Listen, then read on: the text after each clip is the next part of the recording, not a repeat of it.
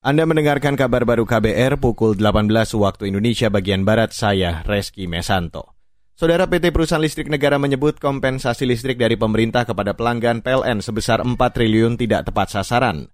Direktur Utama PLN Darmawan Prasojo mengatakan, kompensasi itu diterima pelanggan listrik kelas ekonomi mapan atau mampu dengan besaran daya di atas 3.500 volt ampere.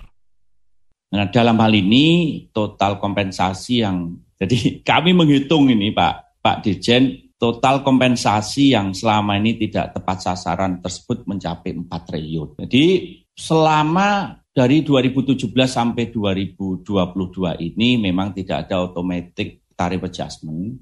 Untuk itu biaya produksi listrik itu tentu saja berfluktuasi dengan adanya eksternal faktor. Salah satunya adalah kenaikan harga minyak yaitu Indonesian crude price. Direktur Utama PLN Darmawan Prasojo menambahkan, setiap kenaikan satu dolar harga minyak akan meningkatkan biaya pokok produksi listrik.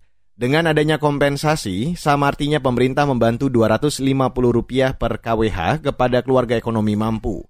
Darmawan mengatakan, sejak 2017 pemerintah sudah menggelontorkan subsidi 243 triliun rupiah dan kompensasi 94 triliun rupiah. Beralih ke berita selanjutnya, Saudara. Kementerian Pertanian memastikan belum menyetujui ekspor beras yang diminta oleh perusahaan BUMN asal Cina. Menteri Pertanian Syahrul Yasin Limpo mengatakan, langkah ekspor beras perlu dibawa ke rapat Presiden. Itu disampaikan Syahrul menjawab informasi seputar ekspor beras yang mengemuka sejak pekan lalu.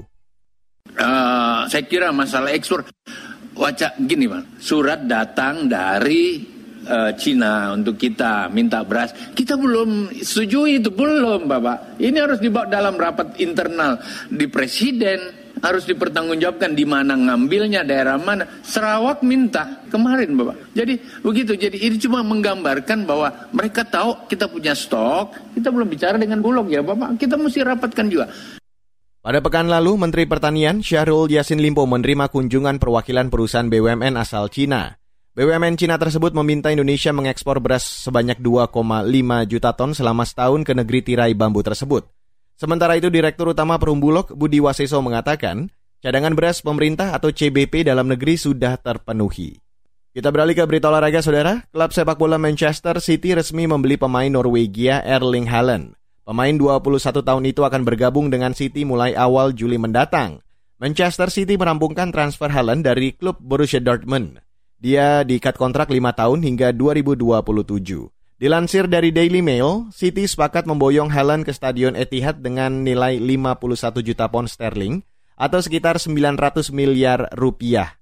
Musim lalu, Helen mencetak 22 gol dari 24 penampilannya bersama Dortmund. Terima kasih Anda sudah mendengarkan kabar baru yang dipersembahkan oleh kantor Berita Radio. Saya Reski Mesanto.